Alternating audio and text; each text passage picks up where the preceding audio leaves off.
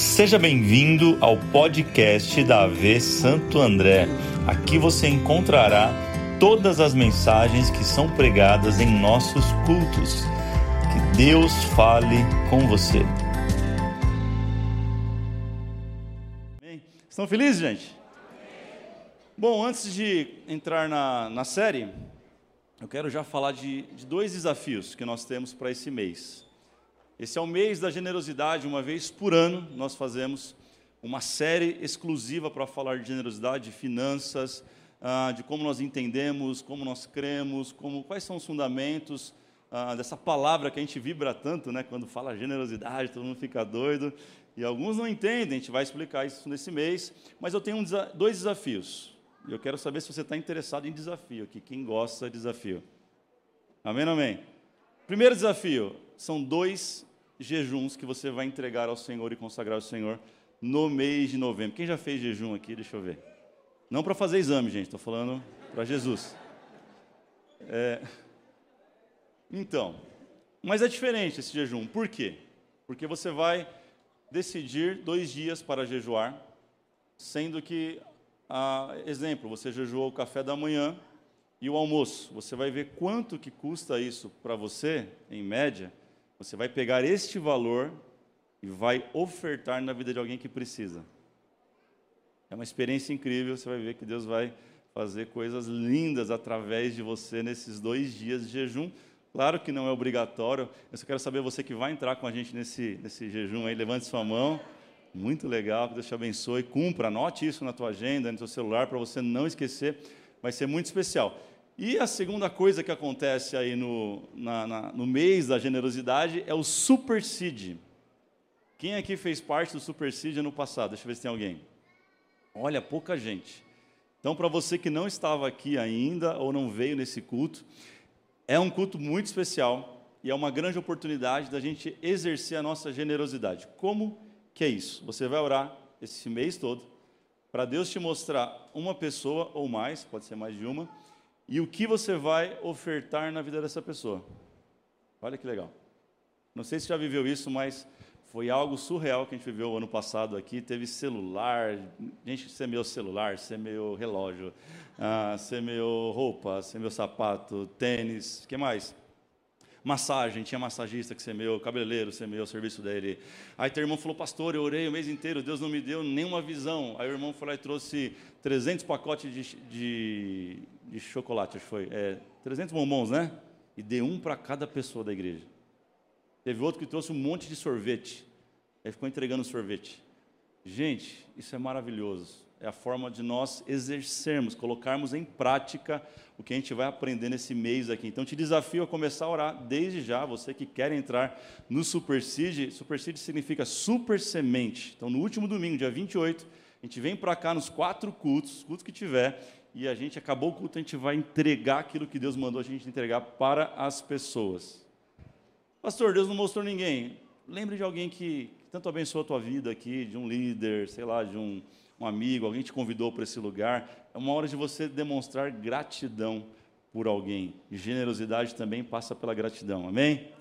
Esses são os dois avisos que eu precisava dar sobre esta série. Então anote para você não esquecer, vai ser uma, uma experiência inesquecível. Hoje é o primeiro episódio da série Generosidade e o tema de hoje é uma nova mentalidade. Fala para alguém assim, uma nova mentalidade. Antes de a gente ler o texto que está lá em 2 Coríntios 8, eu preciso te falar o que o Google fala que é generosidade. Google prega, gente, às vezes. Às vezes não. Mas às vezes ele prega e ele diz assim: ó, que generosidade é a virtude daquele que se dispõe a sacrificar os próprios interesses em benefício do outro. Basicamente, generosidade é isso. E por que, que tem tanto a ver para a gente generosidade? Porque é a história de Jesus, é aquele que se entregou por nós na cruz, em favor do outro, sem ter benefício nenhum. É a base do Evangelho, é uma das bases mais fortes do Evangelho. Nós aqui, é mais do que uma palavra, generosidade é um estilo de vida. E nós sempre falamos em toda integração de novos membros, no curso de voluntários, a gente fala que generosidade para nós são três T's. Três T's, T de tatu, três T's. Tempo, talento e tesouro. Diga isso: tempo, talento e tesouro. Vamos lá? Tempo. Então, pastor, generosidade é só dinheiro, é só finanças? Não. Nós podemos pensar isso mais, muito mais abrangente, muito maior, né? expandir esse pensamento, essa mentalidade que, quando a gente fala essa palavra, já pensa em dinheiro, é também dinheiro, é também honrar ao Senhor com as nossas finanças, mas também é tempo. Como aprendemos semana passada, todos nós temos essa moeda valiosa chamada tempo, todos os dias, 24 horas por dia, então, todo mundo está aqui, está vivo? Quem está vivo aí? Você tem tempo para entregar ao Senhor. É uma questão de prioridades. Mas passa pela sua generosidade. O segundo T é talento, diga talento. Todo mundo sabe fazer alguma coisa diferente, assim, especial. Eu, por exemplo, sou um cozinheiro nato. Faço um miojo gourmet como ninguém. É? Pimentãozinho, cebola. É difícil, vai. Eu me supero, gente. Mas você tem alguma coisa que você faz que ninguém faz, ou que você faz melhor que ninguém, e você pode entregar isso ao Senhor, isso ao seu irmão. Às vezes você, você é um profissional de alguma área e tudo que você enxerga é cifrão atrás, é, é oportunidade de ganhar dinheiro. Não, Deus quer que você seja generoso também com aquilo que Ele te deu, porque se você tem essa profissão hoje, se você ganha dinheiro com isso, você é bem sucedido nisso, é porque Deus te deu. Então você também pode servir a tua igreja, as pessoas à sua volta, com o seu tempo, com o seu talento e com o seu tesouro. Pensando nisso, nessa base, vamos ler o texto de 2 Coríntios, capítulo 8, do verso 1 ao verso 15. É uma leitura um pouco grande, mas ela em si já faz todo o sentido que a gente vai falar hoje. Diz assim: Agora, irmãos, queremos que vocês tomem conhecimento da graça que Deus concedeu às igrejas da Macedônia. No meio da mais severa tribulação, a grande alegria e a extrema pobreza deles transbordaram em rica generosidade. Pois dou testemunho do que eles deram tudo quanto podiam, até além do que podiam, por iniciativa própria. Eles nos suplicaram insistentemente o privilégio de participar da assistência aos santos. E não fizeram é, o que esperávamos, mas entregaram-se primeiramente a si ao Senhor, a si mesmo ao Senhor e depois a nós pela vontade de Deus. Assim recomendamos a Tito, visto que ele já havia começado, que completasse esse ato de graça da parte de vocês. Todavia, assim como foi, ah, assim como vocês se destacam em tudo, ou seja, na fé, na palavra, no conhecimento, na dedicação completa e no amor que vocês têm por nós, destaquem-se também neste privilégio de contribuir. Não lhes estou dando uma ordem, mas quero verificar a sinceridade do amor de vocês, comparando com a dedicação dos outros. Olha o que Paulo está falando, gente. Pois vocês conhecem a graça de nosso Senhor Jesus Cristo, que sendo rico, se fez pobre por amor de vocês, para que por meio de sua pobreza vocês se tornassem ricos. Olha para alguém e fala assim: você é a cara da riqueza. Verso 10: Este é o meu conselho, convém que vocês contribuam, já que desde o ano passado vocês foram os primeiros, não somente a contribuir, mas também a propor este plano. Agora, completem a obra para que a forte disposição de realizá-la seja igualada pelo zelo em concluí-la de acordo com os bens que vocês possuem. Porque se há prontidão, a contribuição é aceitável de acordo com aquilo que alguém tem e não de acordo com o que não tem. Verso 13. Nosso desejo não é que outros sejam aliviados enquanto vocês são sobrecarregados, mas que haja igualdade. No presente momento, a fartura de vocês suprirá a necessidade deles, para que, por sua vez, a fartura deles supra a necessidade de vocês. Então haverá igualdade. Como está escrito? Olha essa frase, gente.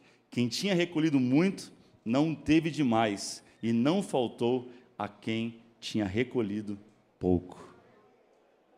A gente não precisava nem pregar, né? Mas vamos lá, vamos orar a Jesus. Coloca a mão no seu coração. E vamos pedir para Jesus falar com a gente mais uma vez, Pai. Obrigado por mais essa série que nós iniciamos hoje.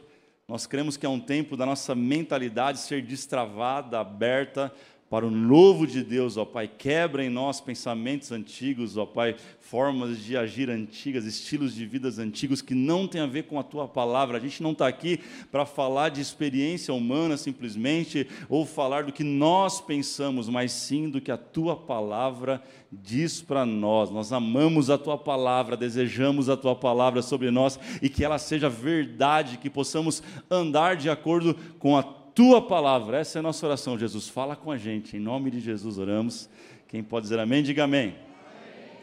Que texto fabuloso. A gente podia caminhar a série inteira do mês só por esse texto, gente. Maravilhoso. Tem várias instruções de Paulo aqui sobre esse tema generosidade, mas eu preciso me ater a algumas delas. A primeira coisa, ainda não, não entrando propriamente na mensagem, a primeira coisa que a gente é levado a pensar lendo esse texto é que a galera era rica. Era assim ou não? E estava com muito dinheiro, né, gente? Fala a verdade. É a primeira impressão, lendo rápido, do jeito que eu li, depois você lê com calma na sua casa, você vai entender que não é bem assim. Existe um pano de fundo aqui, existe um cenário histórico muito interessante sobre esse texto.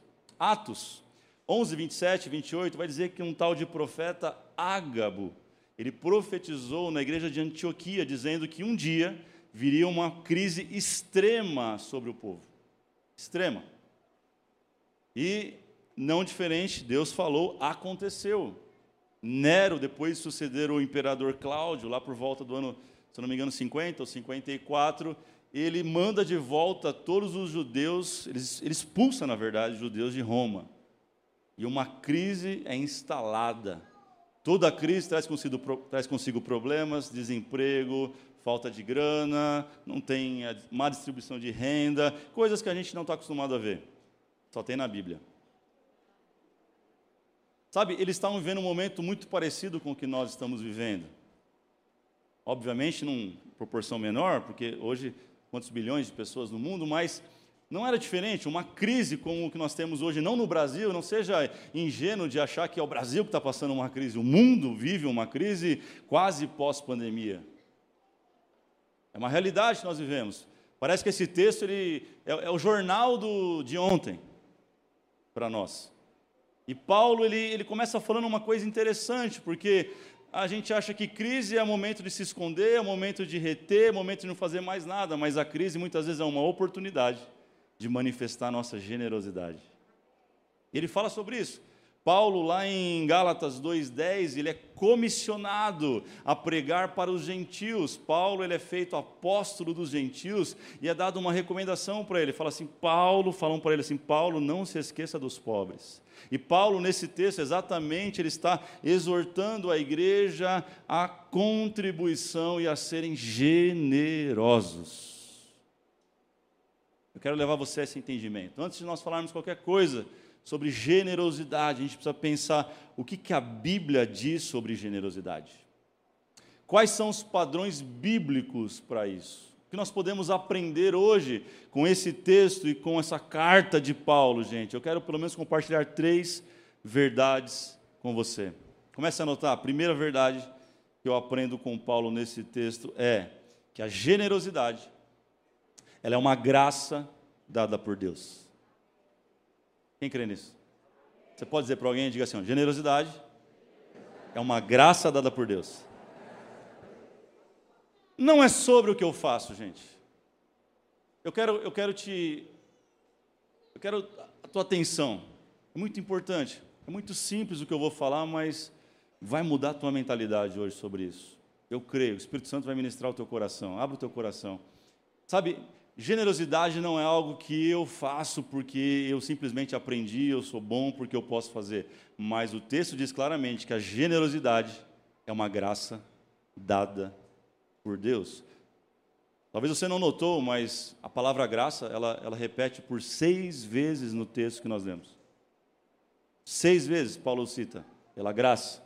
É uma graça, é uma graça. Generosidade é graça dada por Deus, e você é inteligente, você sabe que graça significa favor imerecido. É sobre algo que eu não mereço, então para ser generoso é sobre algo que eu não mereço, mas Deus resolve me dar, porque encontra em mim espaço para eu manifestar na vida do outro. Isso é generosidade.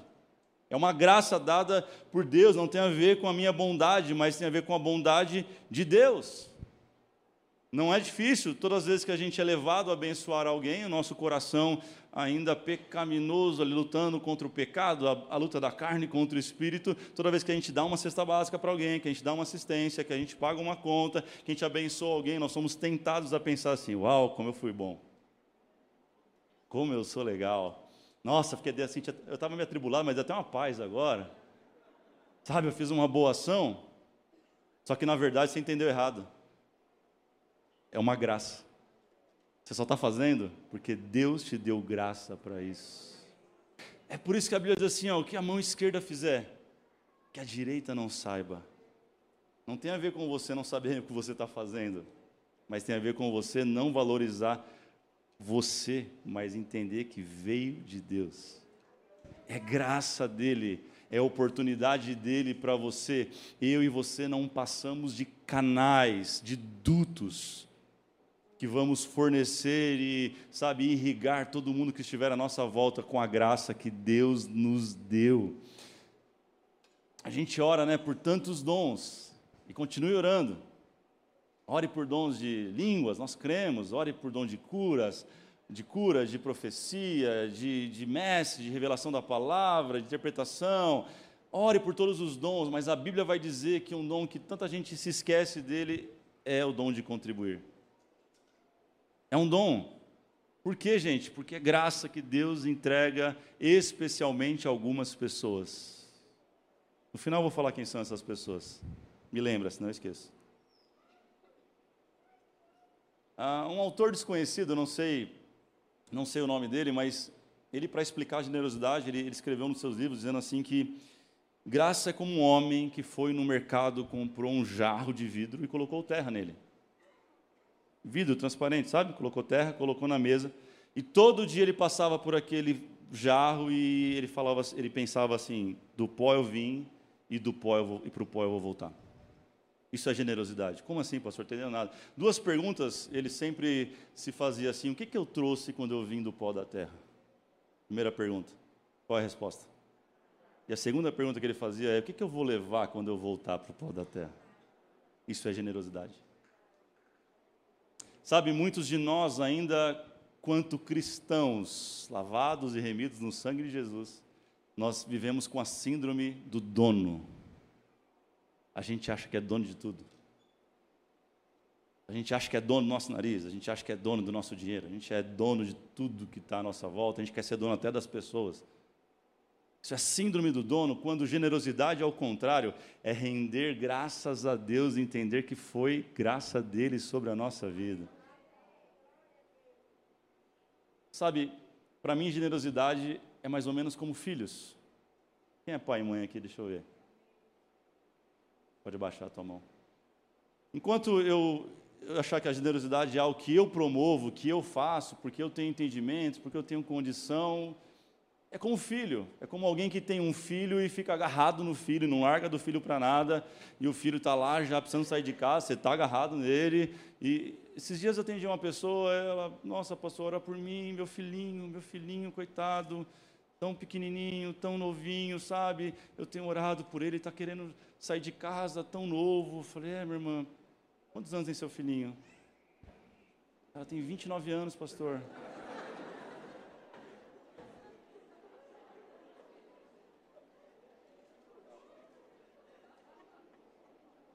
Com 15 anos eu estava morando em Campinas já, trabalhando e meu irmão por dois anos. A gente não entende porque essa geração está tá desse jeito. Sabe, esses dias eu vi um post, e era sério, porque é um, é um Instagram sério, até onde eu sei, que um casal de senhores dos Estados Unidos processou, entrou no, no, no tribunal contra o filho de 30 e poucos anos, 33 anos, que não queria sair de casa. Falou, eu estou falando sério, não é brincadeira não. É no Fatos Desconhecidos, depois você segue lá. Procura lá, dá uma escrolada lá. É, gente, tudo que nós temos é de Deus.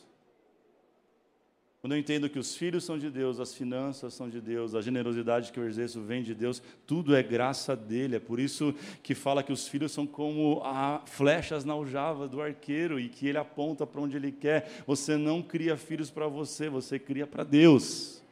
Eu e você somos apenas mordomos dele. Esse é o princípio da mordomia cristã. Nada é nosso, tudo é dele. Olha o que, olha o que Davi incentiva a gente lá em 1 Crônicas 29, 11, ele diz assim, ó: Teus, ó Senhor, são a grandeza, o poder, a glória, a majestade e o esplendor, pois tudo que há na terra e nos céus e na terra é teu. Teu, ó Senhor, é o reino, tu estás acima de tudo. Quem crê nisso, gente? A riqueza e a honra vêm de ti, tu dominas sobre todas as coisas, nas tuas mãos estão força e o poder para exaltar e dar força a todos. Agora, nosso Deus, damos-te graças e louvamos o teu glorioso nome. Olha a pergunta, Davi era cheio das perguntinhas, gente. Olha a pergunta dele. Mas quem sou eu e quem é o meu povo para que pudéssemos contribuir tão generosamente como fizemos? E ele mesmo responde: Tudo vem de ti. Levante as suas mãos e diga, diga, tudo vem de ti, e nós apenas te damos do que vem das tuas mãos. A Bíblia diz que até a vontade de adorar a Ele vem de Deus. Tudo vem dele. Tudo volta para Ele. Para a honra e glória do nome dEle. Ei, generosidade é uma graça dada por Deus. Olhe para alguém e fala assim: ó, nada é meu, Fala assim: nada é nosso, tudo é de Deus. Qual que é a chave que a gente vira quando a gente de fato vive isso? É porque eu paro de me preocupar com a faculdade do filho. Porque se não é mais meu, quem que vai pagar a conta? Sabe porque a gente sofrendo com um monte de coisa? Porque tudo é dele, controlador, tudo meu, eu faço meu, meu, meu, meu, meu. É seu, Deus olha assim, então, paga a conta. Tudo que é de Deus ele paga a conta. De Deus não se zomba, é isso que o homem semear, ele também vai colher. Semeie nele todas as coisas e deixe ele se responsabilizar por elas. Número dois, número um é entender que é uma graça. Número dois, nós precisamos entender que a generosidade é um ato de sacrifício. Diga isso, generosidade, um ato de sacrifício. A verdadeira generosidade ela é sacrificial. Verso 2 diz, sobre isso, de Coríntios. No meio da mais severa tribulação, olha o que eles estão falando, no meio da crise, da luta, da tribulação, na mais severa tribulação, a grande alegria e a extrema pobreza. É isso mesmo? Está no texto? Gente, como é que a gente, a gente não consegue conceber que alegria e pobreza andam junto? Mas está dizendo, a gente está alegre, mas a gente está pobre. Olha para alguém e fala assim: é possível ser muito feliz com pouco dinheiro. Aliás, dinheiro não, não traz felicidade, né, gente? Mas eu sei que é. Deixa eu ficar quieto. Queria brincar. Gente, grande alegria e extrema pobreza. Olha o que diz: transbordaram em rica generosidade. Isso, isso me chama atenção porque não há ninguém tão rico que não possa receber, mas também não há ninguém tão pobre que não possa dar. É por isso que o texto fala por duas vezes, para que seja igualmente. Igualmente é para que não seja um peso. Quando toda uma comunidade ela entende a sua responsabilidade em ser generoso, não tem mais peso para um ou para outro, porque todos fazem a sua parte. O texto diz, é conforme o que tem. Cada um conforme as suas forças, está dizendo, conforme a sua condição, conforme as suas finanças. Para alguns, uma oferta de 100 reais é muita coisa, é um sacrifício. É ou não é, gente? Tem fase que a gente fala assim, 50 reais, você fala, meu Deus, é um sacrifício, é ou não é? Mas para alguns que estão num momento tão bacana financeiramente, 5, 10, 20, 50 mil reais não faz nem cócega. Sim ou não? Não, não, tem a ver com, com o valor, tem a ver se aquilo para você é sacrificial, porque a generosidade, ela passa sim pelo nosso sacrifício. E só quem experimenta disso vive um milagre. Eu recebi um testemunho hoje, fresquinho, não vou falar o nome da pessoa porque ela está aqui, não vou nem olhar para ela. Mas eu fiquei triste que ela só foi me contar hoje, um testemunho de março. Falei, gente, onde você estava esse tempo todo? Bonito. Ele falou, pastor, em março a empresa estava passando uma adversidade, ele trabalha no ramo de construção e reforma. Ele falou, era dia 15 de março, lembro como se fosse hoje, eu olhei para a conta, a conta só tinha o dinheiro do dízimo. Ele falou, falou com a esposa, falou, e agora, amor, o que, que a gente faz? Está um mês difícil, não estou vendo nenhuma oportunidade, nenhuma porta, e agora a gente entrega e bora. Ele falou, já tinha pegou empréstimo na empresa para pagar os funcionários, escuta isso, lembrei agora. Ele falou, e agora? Ele falou, não, o que é de Deus, é de Deus. Ele entregou, entregaram, confiaram, fizeram a parte deles, foram fiel no pouco. Ele falou que nos próximos 15 dias o Senhor abriu de uma forma as portas, que eles conseguiram captar contratos para os próximos 3, 4 meses que vieram. Hoje, em novembro, estão com em média 15 contratos, se não me engano, em andamento de obras. Por quê? Porque a gente é fiel no pouco. Deus faz um milagre.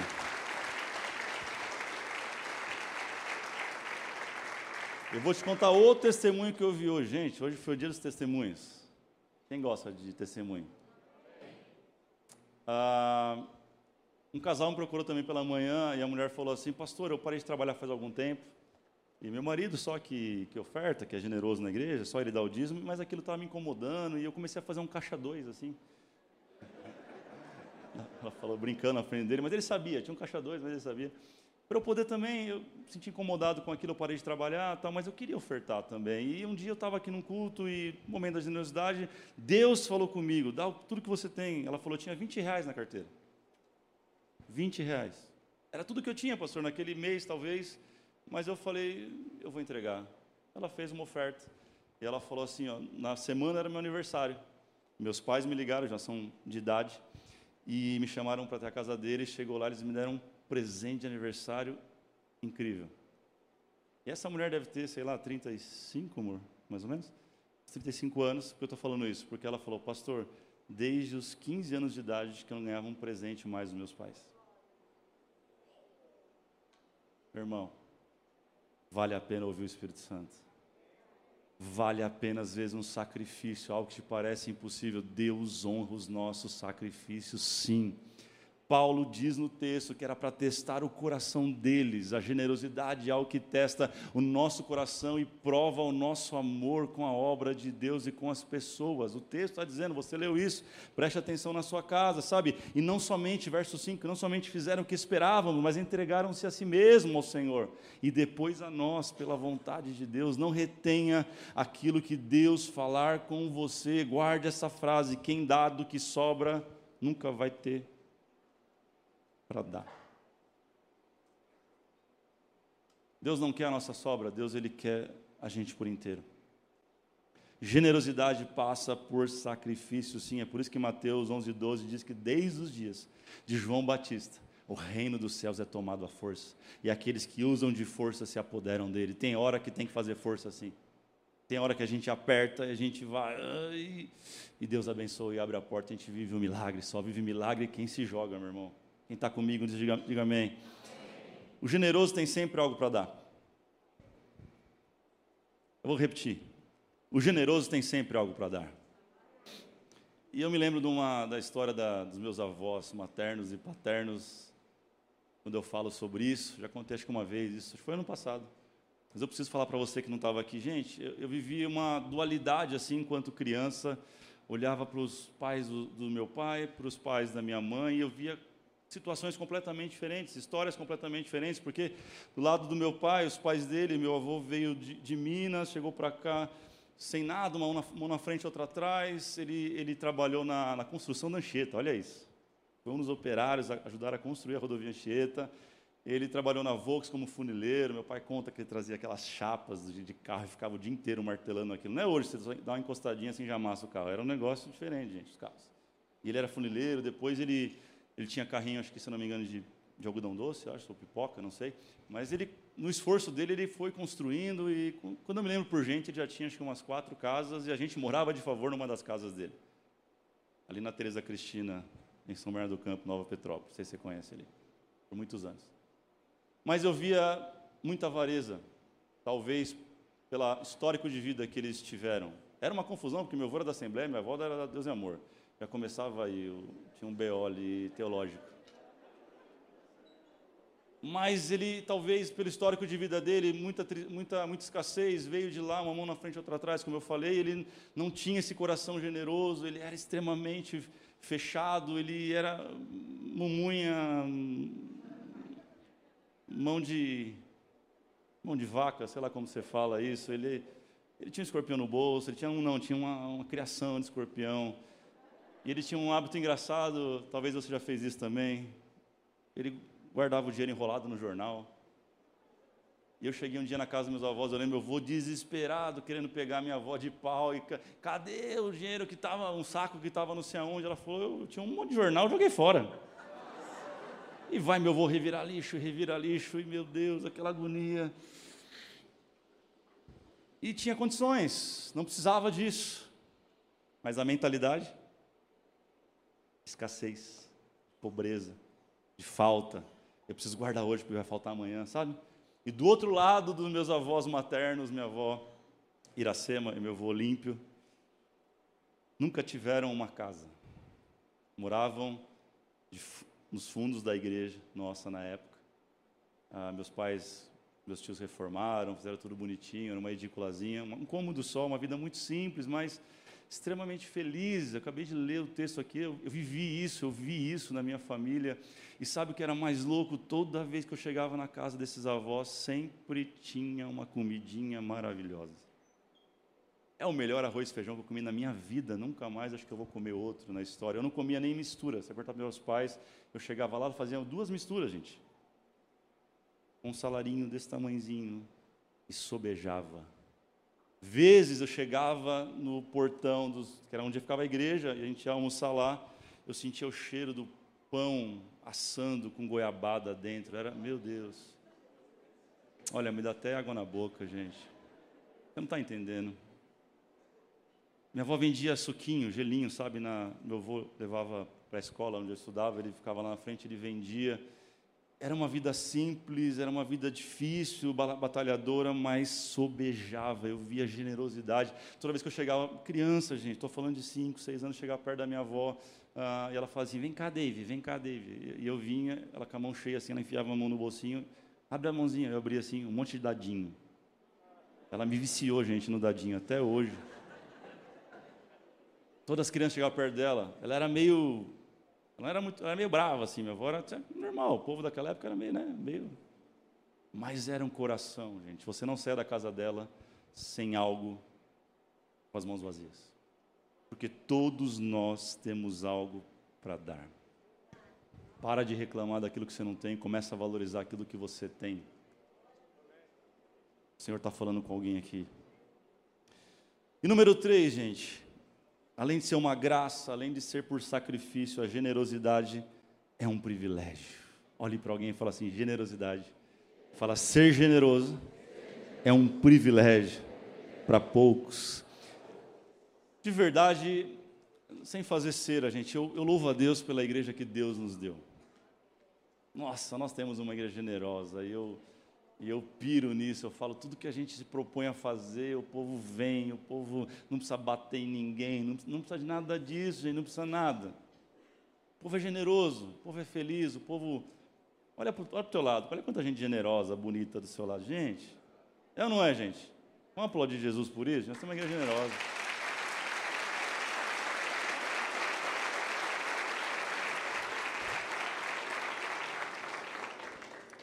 Mas eu creio que Deus quer nos levar a um nível ainda maior, sim ou não, gente? Quem crê que Deus pode fazer mais? Esse mês, esse mês não, esse ano, na nossa, nossa ação ali na João Ramalho, foram 250 sacolinhas, né, que nós pegamos e são já quase 300, né, que estão alcançando já. Mas eu falei para eles, pouca fé, gente. A quarta e domingo de manhã já acabou, ano que vem já está aqui, ó, está registrado. Vamos pegar pelo menos 600 porque nós temos uma igreja generosa, a gente vai crescer nisso cada vez mais. Quem crê nisso? Quem crê nisso, gente? Pelo amor de Deus, vamos lá. Olha, olha o que o texto fala, verso 4. Eles nos suplicaram insistentemente o privilégio de participar da assistência. Você tem noção? É gente que estava passando dificuldade, em crise, está suplicando insistentemente para Tito, Tito e para Paulo, gente, deixa a gente participar, a gente também quer, quer participar, porque quando eu viro a, a, chave, eu mudo a mentalidade, não é mais um peso, não é assim, vai você, se faltar alguma coisa eu completo, não, não, não, não, eu vou brigar para poder fazer parte disso. Quem crê que Deus está fazendo esse lugar é grande, é maravilhoso, sabe, é, é justo o que Ele está fazendo nesse lugar, quem foi alcançado por esta casa, então, querido, brigue para ser o primeiro. Brigue para fazer parte. Entenda que isso é um privilégio, ao contrário. Não é, não tem a ver, é por isso que a Bíblia fala, gente, é muito melhor dar, Jesus falou, melhor dar que, re, que receber. Porque é um privilégio você poder proporcionar a graça de Deus para alguém, gente. É sobre isso, sabe? É, é, sobre isso, não é, não é sobre você ter um pesar no seu coração, não. É uma ilustração que eu penso aqui, primeira coisa que eu penso. É igual quando a gente vai almoçar com alguém, ou jantar com alguém, e essa pessoa não deixa a gente pagar a conta. Quem já viveu isso aqui? Você quase brigou, saiu na mão na mesa para a pessoa. Ou ao contrário, você é aquele que falou: você não vai pagar nada aqui, se pagar, acabou a amizade. Quem já fez isso? E por que, que você faz isso? Por que, que você faz isso? Deveria fazer, se não faz. Se ninguém fez com você, é porque você nunca fez com ninguém. Vamos lá, a gente só recebe o que a gente mas por que alguns aí, abençoados, generosos, fazem isso? Porque tem gente que se esconde na hora da conta, finge que está sem carteira, eu vou no banheiro. Tem, eu estou ó, Deus está mostrando algumas pessoas do lado de cá. O irmão já colocou a mão na cabeça ali e falou: Meu Deus, Deus me achou. Não vou dar o um nome, não, só RG. Por que, que alguns se escondem e outros vão para frente e pagam a conta de alguém? Por quê, gente? Simples. A pessoa tem o privilégio de falar assim: não, você na minha mesa é um privilégio. Tem gente uma mentalidade tão errada quanto a generosidade que ela vê alguém que tem dinheiro, condição, posses e ela está perto para sugar. Ela perde a oportunidade de semear na terra mais fértil que ela encontrou. Não, não, eu tenho que dar para quem é pobre. Também. Mas seja inteligente. Deus está colocando pessoas no teu caminho para você ser generoso com ela em terra fértil. Muda, fala para o irmão assim, muda, muda esse disco, meu. Fala, fala, fala. É que ninguém sabe o que é disco, né? Deixa eu explicar. Mas vamos lá, gente, pelo amor de Deus. Vocês sabem o que é vinil. Aqui tudo bem, tem uma molecada que não sabe. Aqui eu vou falar de quê? Muda o streaming. Mas você que é mais da minha época, muda o disco, cara. Vira, vira para o lado B. Sabe, muda essa chave em nome de Jesus hoje. Generoso é um, é um privilégio. Deus está dando um privilégio para você todos os dias e você está deixando passar batido. Isso é uma loucura porque eles brigavam para ver quem pagava a conta. Uh, eu falei que eu ia falar isso aqui, eu não posso esquecer. Mas é um privilégio para quem? Quem que entende que é um privilégio, gente? Número um, aqueles que foram libertos do Deus desse mundo, o dinheiro. Qual que é o Deus desse mundo, pastor? É o, é o dinheiro. Ele acha que compra pessoas, ele acha que compra coração, ele acha que, sabe, o dinheiro compra uma casa, mas não compra um lar. O dinheiro ele compra um carro, mas ele não compra um lugar para você andar com a sua família e passear. O dinheiro ele pode comprar uma prostituta algumas horas, uma companhia de luxo, mas ele não compra uma esposa. O dinheiro ele pode fazer tanta coisa, mas não aquilo que Deus tem para você. Não, não tem a ver com dinheiro. Muda a tua mentalidade em nome de Jesus. Primeiro, é só aqueles que foram libertos do Deus deste mundo, aqueles que não vivem mais em função do dinheiro. Gente, eu não estou falando que não é bom dinheiro, que o dinheiro é amaldiçoado, não. Ele disse que o amor ao dinheiro é raiz. Deus não quer tirar dinheiro do teu bolso, Deus quer tirar o dinheiro do teu coração. O segundo grupo de pessoas que entende o privilégio, aqueles que amam ao Senhor com todo o coração e amam ao seu próximo. Esses entendem que é um privilégio ser generosos. Eu termino com uma história, se você quiser se colocar de pé.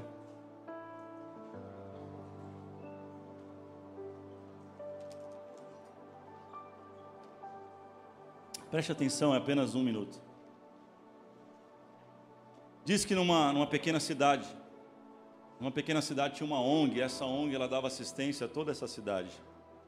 E todos os profissionais ali apoiavam a ONG, as pessoas amavam aquela ONG porque ela mudava a realidade de fato daquela cidade, mas tinha um empresário, o maior empresário daquela cidade que não contribuía com a ONG.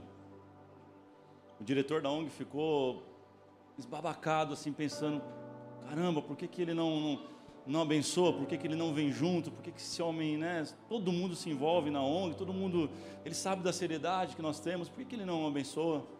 Ele falou: vou marcar uma reunião com ele, não aguento mais, né? Ficar esperando e foi lá, sentou com um grande empresário, conseguiu um horário. E aí o cara falou para ele assim: se pudesse, ser, ser breve, né? Que eu tenho muitos compromissos. Ele falou: Não, não, vou ser bem objetivo. Assim, na verdade, é, eu queria entender por que, que todo mundo ajuda, abençoa a nossa ONG? Você sabe da seriedade? Falou: Sei. Você sabe que o trabalho é bacana? Sei. Mas por que, que você, como, como maior empresário da cidade, não faz nada? E esse homem falou: Deixa eu fazer algumas perguntas. O empresário perguntou para ele: Você sabia que eu tenho uma mãe doente que gasta uma fortuna de remédio por mês? Ele falou: Não.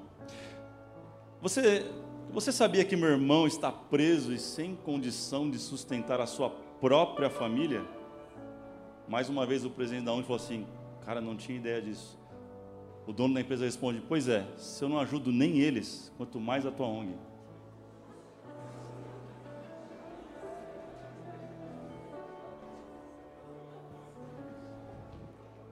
Escuta isso, meu irmão, isso é sério. Tem gente que é tão pobre, tão pobre, mas tão pobre, mas tão pobre, que tudo que ela tem é dinheiro. Pobreza e riqueza não tem a ver com dinheiro só.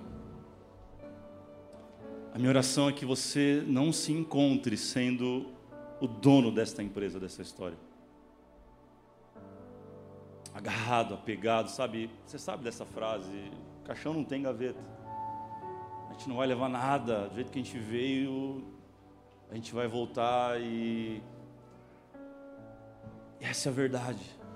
A Bíblia fala que um, de um jovem, você sabe da história, que ele ajuntou riquezas, ele construiu celeiros, ele um dia falou assim: agora eu posso parar de trabalhar, agora eu estou farto de dias, eu vou viver minha vida. Sabe, ele falou: aposentadoria, agora eu vou só curtir, vou para Cancún, mais ou menos isso, parafraseando o texto para você que não conhece.